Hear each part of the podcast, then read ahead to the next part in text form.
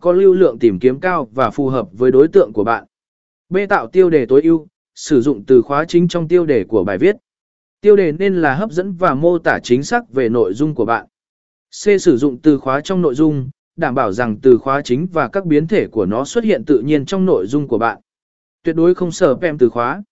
D. Tối ưu hóa URL, tạo URL ngắn, dễ đọc và chứa từ khóa chính của bạn. 2. Xây dựng bật link, link building. A. Tạo nội dung giá trị,